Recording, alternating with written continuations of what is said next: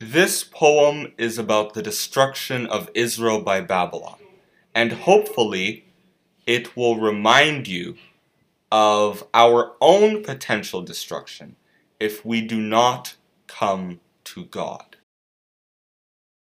To the country, God said, sinful blood will be shed, broken gods will be fed, their adherents now dead. He'll lay waste to the town, and its worship will drown. Death will be Israel's gown, and she'll honor his crown.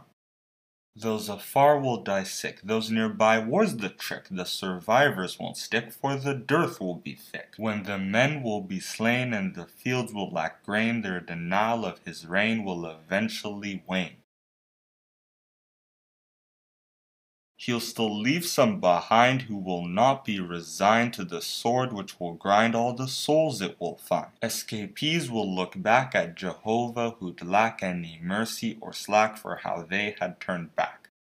Those survivors will hate how they thought it was great to reject Yahweh's state as their sole potentate. They will know he's the Lord and that he'd not afford to withhold his reward of distress and the sword.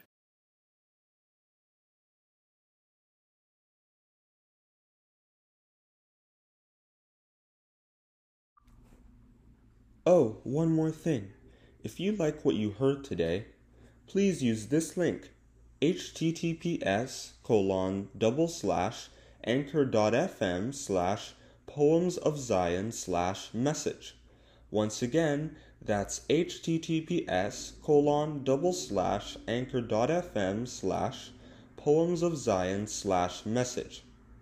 I hope to see some nice feedback from you guys